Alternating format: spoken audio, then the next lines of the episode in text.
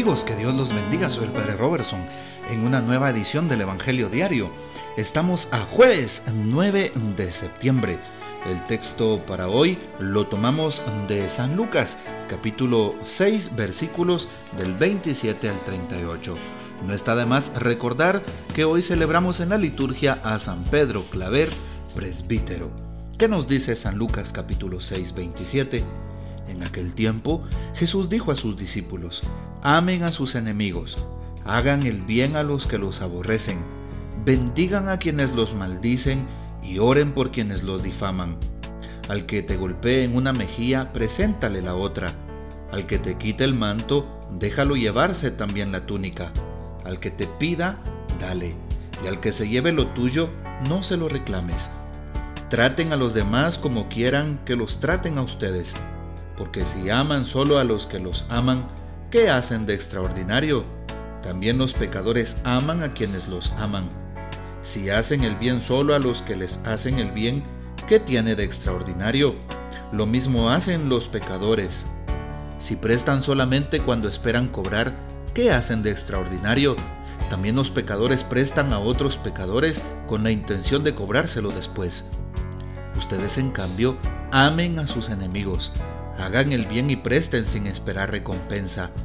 Así tendrán un gran premio y serán hijos del Altísimo porque Él es bueno hasta con los malos y los ingratos. Sean misericordiosos como su Padre es misericordioso. No juzguen y no serán juzgados. No condenen y no serán condenados. Perdonen y serán perdonados. Den y se les dará. Recibirán una medida buena, bien sacudida, apretada y rebosante en los pliegues de su túnica, porque con la misma medida con que midan, serán medidos. Esta es palabra del Señor, gloria a ti, Señor Jesús.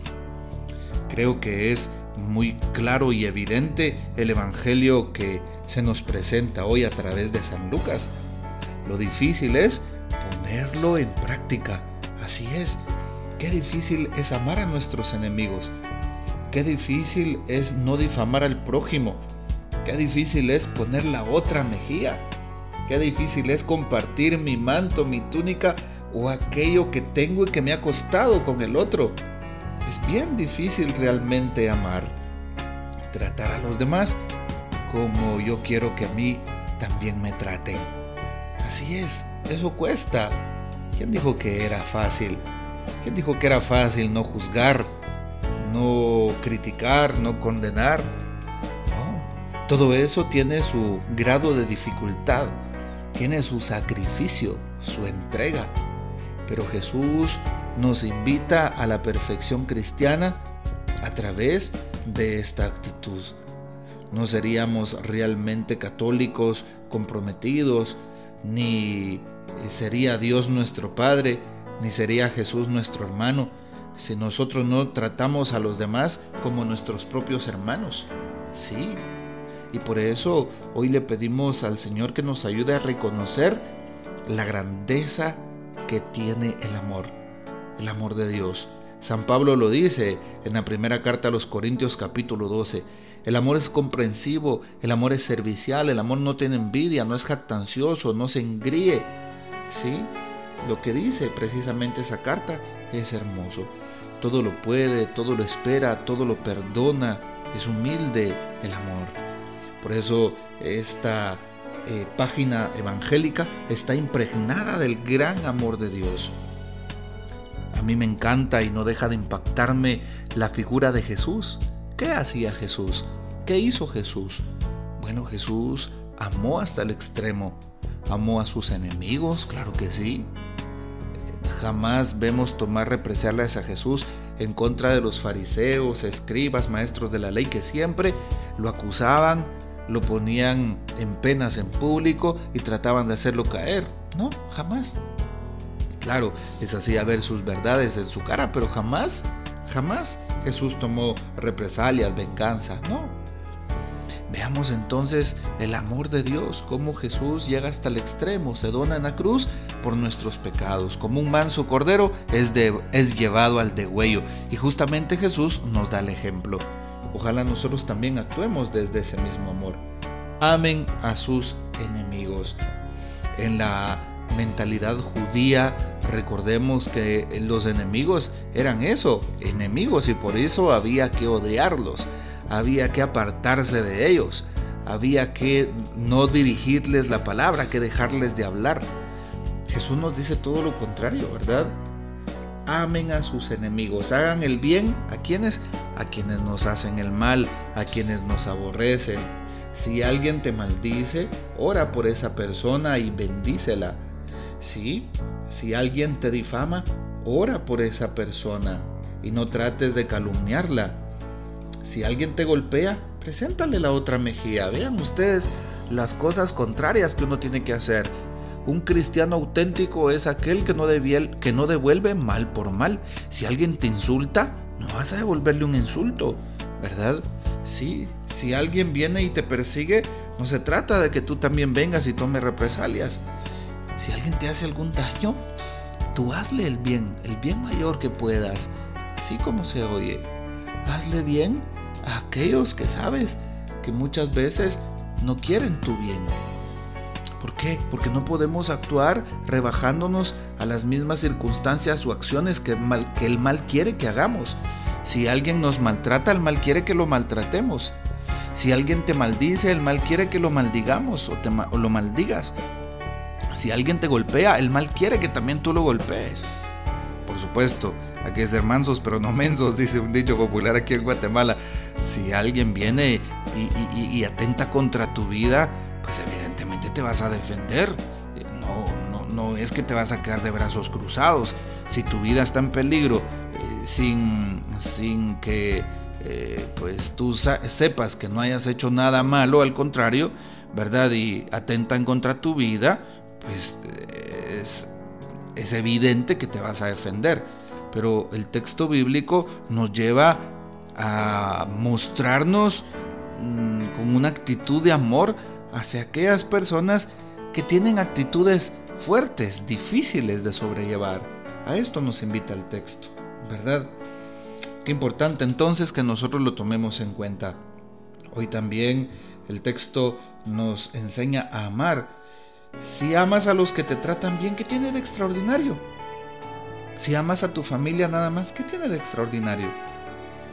Si amas a tus amigos, ¿qué tiene de extraordinario? Si amas a tus compañeros de estudio, de trabajo, incluso a los hermanos de la iglesia, de la comunidad, ¿qué tiene de extraordinario? Y dice Jesús, hoy lo mismo hacen los pecadores. Más bien amemos a aquel que me es indiferente, Amemos a aquel que no piensa igual que yo. Amemos a las personas que no tienen la misma fe que yo. Amemos a aquellos que se han equivocado, que incluso son pecadores. ¿Por qué vamos a juzgar al otro? ¿Por qué vamos a señalar al otro? No tenemos ningún derecho. Más bien escandalicémonos de nuestros propios pecados, de nuestra manera de existir y de vivir, mejor dicho, en nuestra manera de vivir que muchas veces no va con el reino de Dios. Y por eso hoy le pedimos a Jesús que nos ayude a obrar el bien. Haz a los demás lo que tú quieras que te hagan. Una ley de oro en la palabra de Dios. Sí. Hoy Jesús entonces nos pide hacer cosas extraordinarias. ¿Qué tiene de extraordinario amar a tus enemigos? Nada. Lo extraordinario está en que tú ames a esas personas. ¿Sí? Es decir, lo extraordinario está en amarlos. ¿Qué tiene de extraordinario entonces el que tú vengas y ames a tus amigos? Pues amar a nuestros amigos no tiene nada de extraordinario, es tan ordinario, tan común, tan normal. Pero amar a mi enemigo, eso no es normal, eso no es común, eso no es ordinario, es extraordinario, va más allá de lo ordinario. Pues Jesús nos invita para que no nos quedemos siendo ordinarios, sino que seamos extraordinarios en nuestra manera de amar, en nuestra manera de obrar, en nuestra manera de, dar misericordia y compasión. Que hagamos las cosas diferente, ¿sí? Si alguien no le da de comer a un necesitado, tú no seas así, tú dale de comer. Si alguien no visita a un enfermo, tú no seas así, tú ve y lo visitas. Si alguien no se preocupa por un encarcelado que se ha equivocado, Tú ve y visítalo, tú ve y acompáñale. Si alguien no se preocupa por aquella pareja que está teniendo serios problemas o por aquel joven que anda en las drogas, ve tú y corrígelo, ve tú y acompaña a esa familia. Así es, eso es ser extraordinarios. Y por eso hacer un favor es extraordinario. Sí, haz un favor, pero hazlo bien, no buscando otro interés, sino el de amar a Dios y de que esa persona conozca al Señor. Porque si tú vas a hacer un favor pensando, ah, esta persona me hará después otro favor o me conviene hacerle un favor, entonces pues ya estás perdiendo la oportunidad de ganar indulgencias frente, a Dios o de ganar precisamente esa, eh, ese favor, ¿sí? esa mirada divina que va a llenar tu corazón.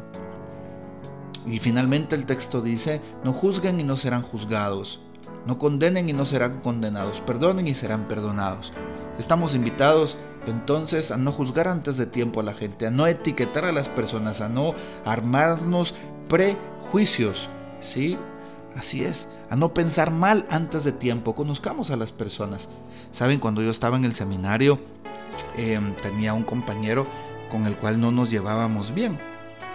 Y bueno, siempre que nos tocaba juntos en el fútbol, en la misma mesa de comida, en diferentes circunstancias, era bien difícil de sobrellevar la relación y se sentía esa incomodidad.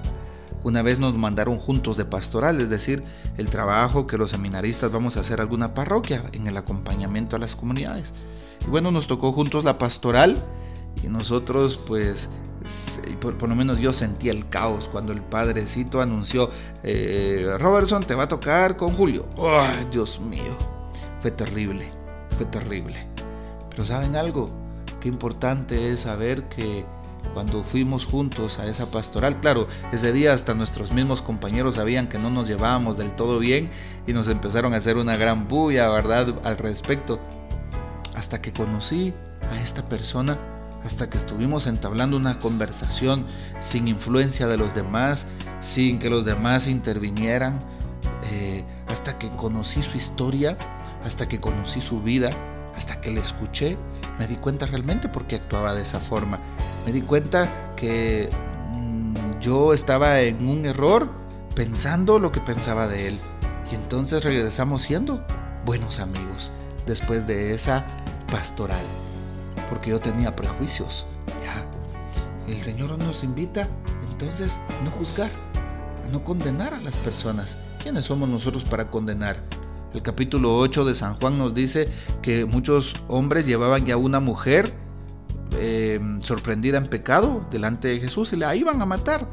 Solo fueron a hablarle a Jesús no para que la salvara, no para que diera una opinión porque no les interesaba, sino querían también hacer lo mismo con Jesús. Lo querían poner a prueba. Por eso le preguntan, maestro, Moisés dice que apedríamos a estas mujeres. ¿Y tú qué piensas? Jesús con el corazón sincero y todavía ahí Jesús se muestra amoroso. ¿Sí? Que, que el que esté libre de pecado tire la primera piedra. Todos se van. ¿Qué hace Jesús? Si todo el mundo ya había condenado a aquella mujer, Jesús no la condena. Si todos la habían condenado, menos Jesús, menos Dios. Muchas veces en este mundo todos pueden poner la mirada en ti, todos pueden juzgarte, pueden condenarte, pueden decir que eres un pecador, pueden decir que eres cualquier cosa, pero Dios nunca lo hará. Dios nunca te condenará. Dios condena al pecado, nunca al pecador. Dios condena la acción, pero nunca te va a condenar a ti. Te da una nueva oportunidad el Señor. Por eso Jesús no condena a aquella mujer no le dice, hija mía, alguien te ha condenado, alguien te ha juzgado, nadie, Señor. Pues yo tampoco te juzgo, no te condeno, vete y no vuelvas a pecar. Vean qué hermoso. Por eso el texto nos dice que con la misma medida con la que midamos, seremos medidos. Pensemos cómo estamos tratando a los demás, cómo están nuestras relaciones en casa, nuestras relaciones interpersonales, en el trabajo, en los estudios, con los hermanos de la iglesia. Pensemos cómo estamos y si estamos actuando con amor y con misericordia. Bueno, pongamos en práctica la misericordia que Dios siempre ha tenido con nosotros. El Señor nos bendiga. María Santísima nos guarde y gocemos de la fiel custodia de San José. Feliz jueves eucarístico y hasta mañana.